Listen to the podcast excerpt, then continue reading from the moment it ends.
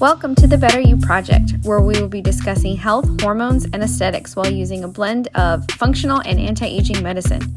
To make sure you're up to date on this and what's going on in the practice, be sure to follow us on Instagram at udirecthealth_aesthetics, as well as our website, www.udirecthealth.com. The following discussion is the opinion of nurse practitioner Lexi Yu. It is not intended to diagnose or treat any conditions. Please speak to your healthcare provider for your personal concerns about your health. Now let's jump right into the show. What's up, everybody? This is Lexi, and this is episode 4 of the Better You Project, Optimizing Health, Hormones, and Aesthetics. So today's episode, it's probably going to be broken up into a couple different episodes because there's just so much to talk about when we talk about hormones and subtle changes in women and men. A lot of the symptoms are very similar. However, there are some things that I see every day in clinic where patients will complain of certain things and don't realize they're actually hormone related. The next thing is I'm going to preface this whole episode with saying, you know, again, these are what I have learned in clinic. This is what I have studied through my program through the BioT method, as well as the Institute for Functional Medicine. There are multiple ways to treat hormones. However, what I'm going to talk about is kind of the ways that I approach hormones with patients and some of the things that I do to work them up. So, you know, do I have all the answers? No. But what I have found is trial and error works great.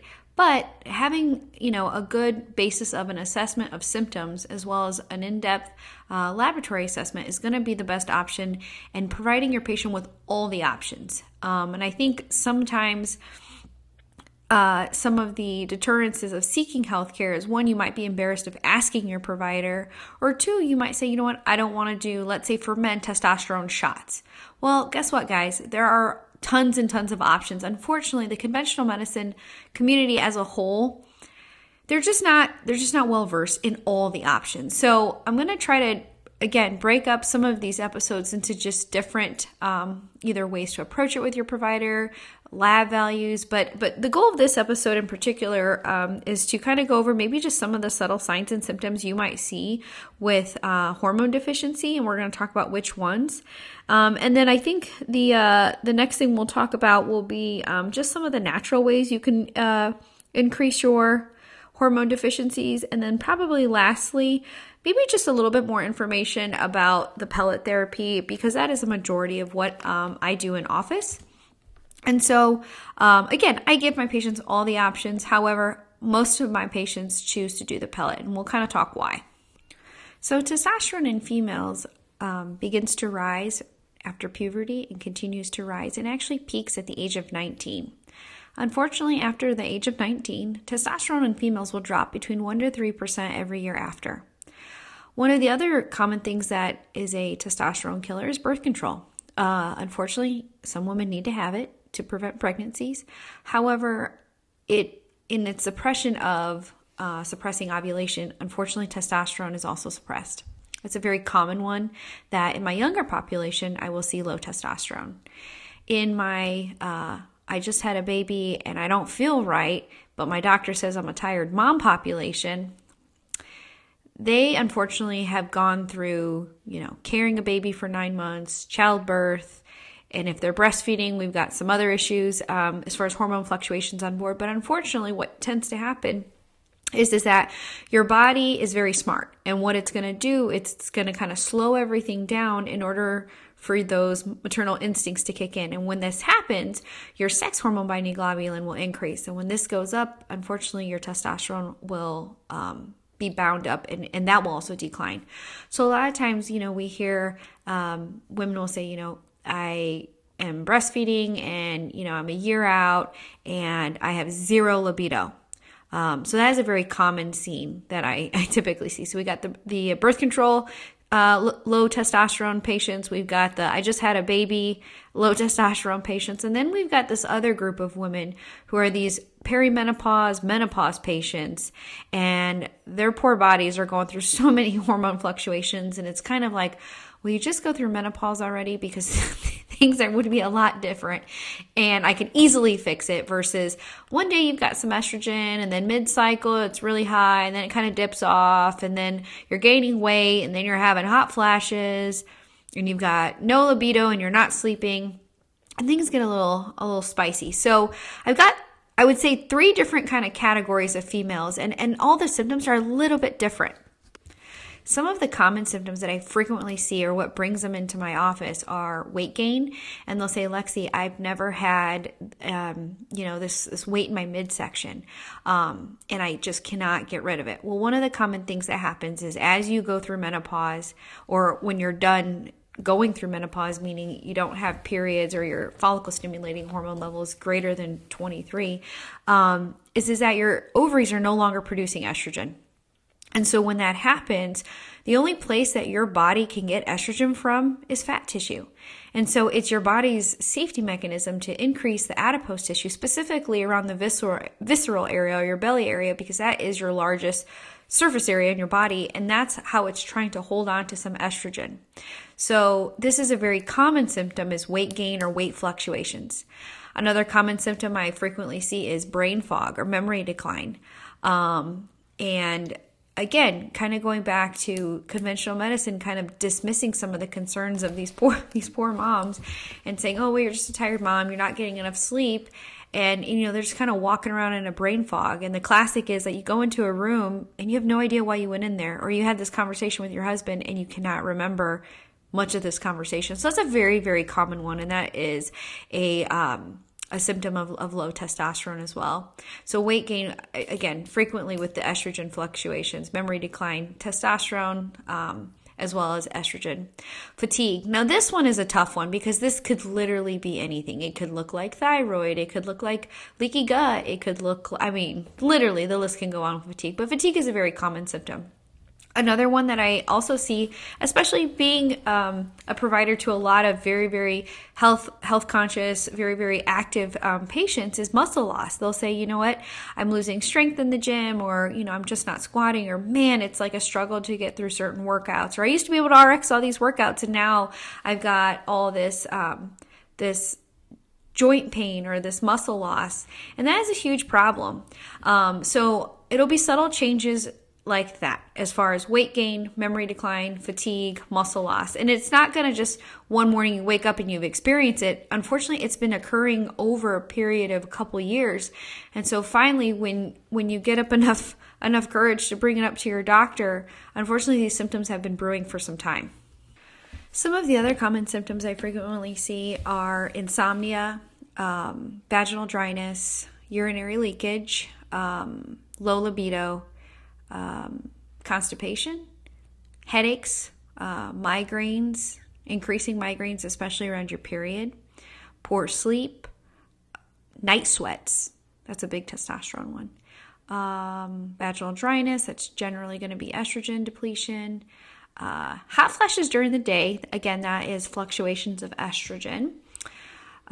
This is a good one. The week before your period, you're not yourself. You're very irritable, you're very anxious, you're very, very emotional. That is usually following in line with a luteal phase defect. So it's the dip off of progesterone that is occurring right before you start your period. And that one is usually going to be a progesterone deficiency.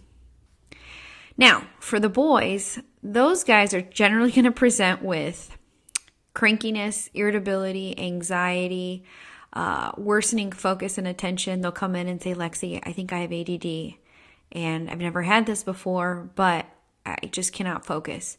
Poor quality sleep. They'll say, I can sleep 10 hours and I wake up and I'm still tired. Another one that I actually see a lot of is joint pain or poor recovery.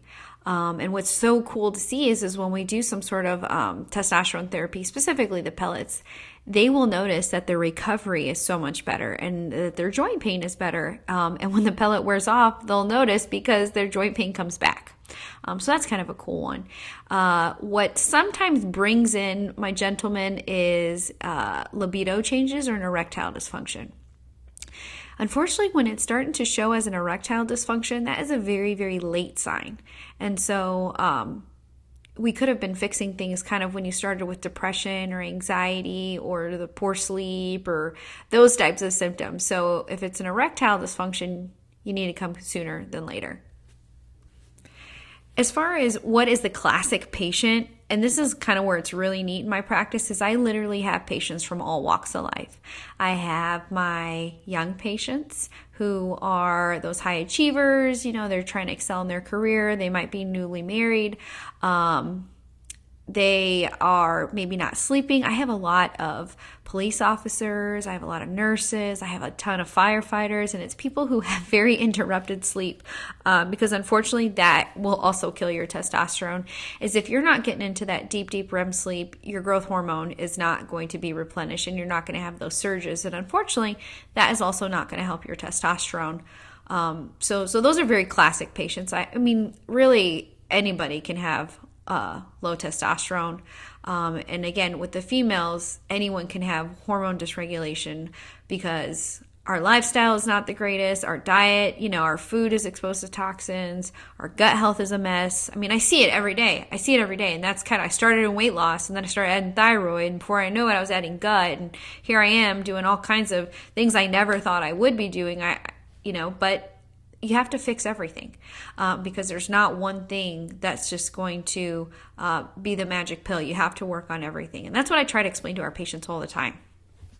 Some of the treatment options that I offer to my males and females. With my male patients, we can do things naturally. And some of the things that I recommend are things like boron is a good option. DHEA is a good option. Increasing strength and resistance training, specifically on your larger muscle groups like quadriceps, low back. So you would be focusing more on like deadlifts and squats and RDLs and those kinds of things. Other things is improving the lifestyle changes. So, you know, focusing on more of a toxin-free lifestyle, plastic bottles, phytoestrogens, kind of looking at your overall exposures that might be decreasing your testosterone or rising your estrogen. Cleaning up the crap in your diet, that's going to be huge for patients. Focusing on reducing stress and improving cortisol. So a nice way that I like to do that with our patients is adaptogens. Some of the common ones that I frequently use are things like ashwagandha, rhodiola, euthera root, bacopa, some of the amino acids like 5-HTP, or L-theanine, GABA support. Those are all really, really good things to kind of help control cortisol, which will also help with decreasing some of the stress in your life. For the females, again, maca root is another really good one. DHEA, like 5 milligrams is a good one. Focusing on lifestyle changes, cleaning up the crap, decreasing the wine, get your butt moving in the gym, quit taking on so much in your day. Caffeine, and there's kind of some mixed reviews about caffeine. I'm not opposed to caffeine, but too much caffeine is also not good. Decreasing your wine intake because those are fermented sugars that are doing nothing for your weight loss, which is a lot of times one of the key drivers of why you're in my office. Also, again, lifting the heavier weights to basically stimulate some of the more androgenic receptors that are in your legs, and that will also help increase your testosterone. So unfortunately, too much cardio and not enough strength is also going to make your testosterone worse. Some of the other pharmaceutical options that I like to offer to our patients are things like creams. We can do bioidentical creams, which are plant-based. They're either made out of a soy or a yam molecule. Those are a prescription, and those are sent to a local compound pharmacy where they will fill them. So creams can come from a compound pharmacy. Other things that I do are things called trochees. Troche is also a plant-based or bioidentical. However, those are actually dissolvable. So sometimes I'll have patients take an oral troche. So you'll kind of put it in like the buccal area or the inner part of your cheek, and your body will absorb it systemically that way. The other option with the troche, sometimes I'll use it intravaginally. So if I have a patient who is postmenopausal, they need estrogen. But let's say if they're on thyroid medicine, right? And I'm dosing this troche twice a day. you know, there's going to be some interference as far as like, okay, I got to take my thyroid medicine and then I'm going to wait an hour and then I got to take my troche. Well, shoot, by that time, like, you got to go. So sometimes I'll have them take their thyroid medicine orally, and then I'll have them place the troche intravaginally, which is can sometimes get a little messy. Other options as far as testosterone therapy, we can do troches. However, with testosterone, I don't like to do that orally. I like to do that topically, and that usually for females will come in a form of a cream. And the two places I like to use that for females are going to be in the clitoral hood area. So that would be something that they would have to remember to do in the morning. And the reason I chose that area in particular is because if they have children, I don't want this cream rubbing off on their kids, because that's not going to be good for their HPA axis and their hormones. Another area that women can put it on is like a forearm. But again, you're going to be running the risk of exposing your kiddos to it if, let's say, you go to hug them and it's not completely dissolved. So cost on those are going to be somewhere between $25 and $30 a month. So not terribly expensive. Unfortunately, insurance does not cover any kind of testosterone replacement therapy in females. So that's going to be an out-of-pocket expense on that. So we do that. And then as far as progesterone goes, I like to do micronized progesterone.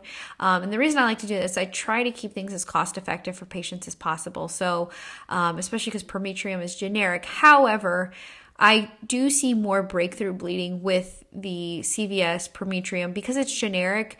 There is a 30% variance of getting the same dose prescriptive, same batch every month. And so let's say, you know, I'm writing for 200 milligrams. Well, that could be in the upwards of like 210, 215 milligrams, or it could be, you know, 170. And if I have a female whose body is very, very sensitive to it, unfortunately, that generic Prometrium is just not going to cut it. So sometimes I'll write for a compound capsule of progesterone and have patients take that. Progesterone can also come in a cream format, and that works really, really well too. We apply that to the inner wrist at bedtime, and that works beautifully, especially for those patients who've got that luteal phase defect or that anxiety, depression, that PMDD disorder type symptoms leading up to the period. So those are mainly for my menstruating females where I have to do cyclical progesterone. And then last but certainly not least are the pellets. So the pellets are plant-based, bioidentical. I love them because they mimic very similar to what the body does. And so they are released on cardiac output. So when you are out and about, moving, exercising, you're going to get little spurts more of testosterone. When you're sedentary and calm, you're not going to get as much. So I love it because it decreases the roller coaster effect. So a good comparison would be, for example, let's say testosterone shots. Now, I'm not opposed to testosterone shots. However, they're just not my favorite because I just see more side effects with it. And the side effects I tend to see are things like a rise in hemoglobin. So I see some polycythemia vera with it. And so it's because it makes your red blood cells more sticky. And unfortunately, when they're more sticky, they're going to rise. Another side effect sometimes I see with the shots is I get this up and down roller coaster effect. And so let's say if I have a guy on a 10-day series of shots. So let's say they give themselves, you know, 200 milligrams of testosterone every 10 days. Well, day one, you give yourself your shot, or you come to the office and Nurse Carmen will give you the shot, or Nurse Jamie will give you the shot. But you start cruising, testosterone levels are rising, days two through about 4, 5 is when it peaks. You're feeling great. You feel like the Incredible Hulk. Day 6, 7, okay, things are starting to decline. And then day 8, 9, and 10, unfortunately, my men, they're like, I'm tired, I'm crabby. It's like a crash. The best way I can describe it is men kind of feel like they're about to have like PMS symptoms. And so there's just too much variability. Now I have found a way, and I have two men on it, where I give them a very, very small dose twice a week, and that is actually working pretty good for them. So I'm pretty pleased with what I've seen so far with those two guys. But that's a very common side effect, is this up and down effect. The other common thing that I generally see with testosterone shots over pellets is the occurrence of aromatization. So aromatization is where testosterone converts into estrogen, and unfortunately, that's going to make men kind of bitchy. So one of the common supplements that I give our male patients is called DIM, and I make them take 150 milligrams twice a day. And what that does is it helps decrease the amount of aromatization from testosterone to estrogen, and it actually allows their free testosterone to stay higher. Pellets. So pellets is a procedure I do in the office. Pellets for females will last 3 to 4 months. Pellets in males will last 4 to 5 months. If you are a crossfitting, active, weightlifting, runner, triathlete, Orange Theory male, you're going to be looking at 4 months. I love the pellets over patches and shots, again, because you're going through this first pass effect. And so you're not going to have all the nasty side effects you're going to see with oral and patches and things like that. The other thing I do like about the pellets is that it's a very smooth ride. And so as far as, you know, if you skip a dose, let's say of your testosterone, say shot, for example, or your cream, I will often hear, oh, I have this afternoon crash. I hear this very commonly in my females when they forget to take their testosterone cream in the morning, or if, let's say, it's worn off. And the classic would be, you know, I get up and I put my tea cream on, then I go to Orange Theory and I got my leggings in, and Lexi, I got home and like I'm just sweaty everywhere and I have no idea how much tea I absorbed. And then I'm, you know, I'm checking levels and I'm like, well, I mean, your tea levels aren't any better, honestly, than when you started. So that's a big waste of time. That's not everybody, but that is a very common thing that I see. And so then patients are getting discouraged because they're not seeing all these benefits that these testimonials are coming out and say, I feel amazing. You know, I feel better now than I did 10 years ago. So, so that's how, you know, some of the pros and the cons and some of the options. There will probably be a whole entire podcast about pellet therapy just because there is so much information. And I think in order to really do it justice, you need to know the ins and the outs and the whys and the side effects and all those kinds of things. So it's 21 minutes. I hope you found this podcast informative. Hormone therapy is a huge passion of mine. I do a ton of it and I love it. I love when patients come in and they're like, I like my husband again, or, you know, my husband is coming in next week because he notices such an improvement. And yes, I do treat men and I do treat women. And, you know, I am very comfortable with treating all kinds of things that go along with the low testosterone, hormone imbalance thing. So there's really nothing as far as the hormones that I don't treat. So stay tuned for our next episode. If you have any questions, comments, concerns, send me an email at udirecthealth@gmail.com. Follow us on Instagram at udirecthealth_aesthetics. Check out our website at www.udirecthealth.com. And this is the end of the episode. Thanks.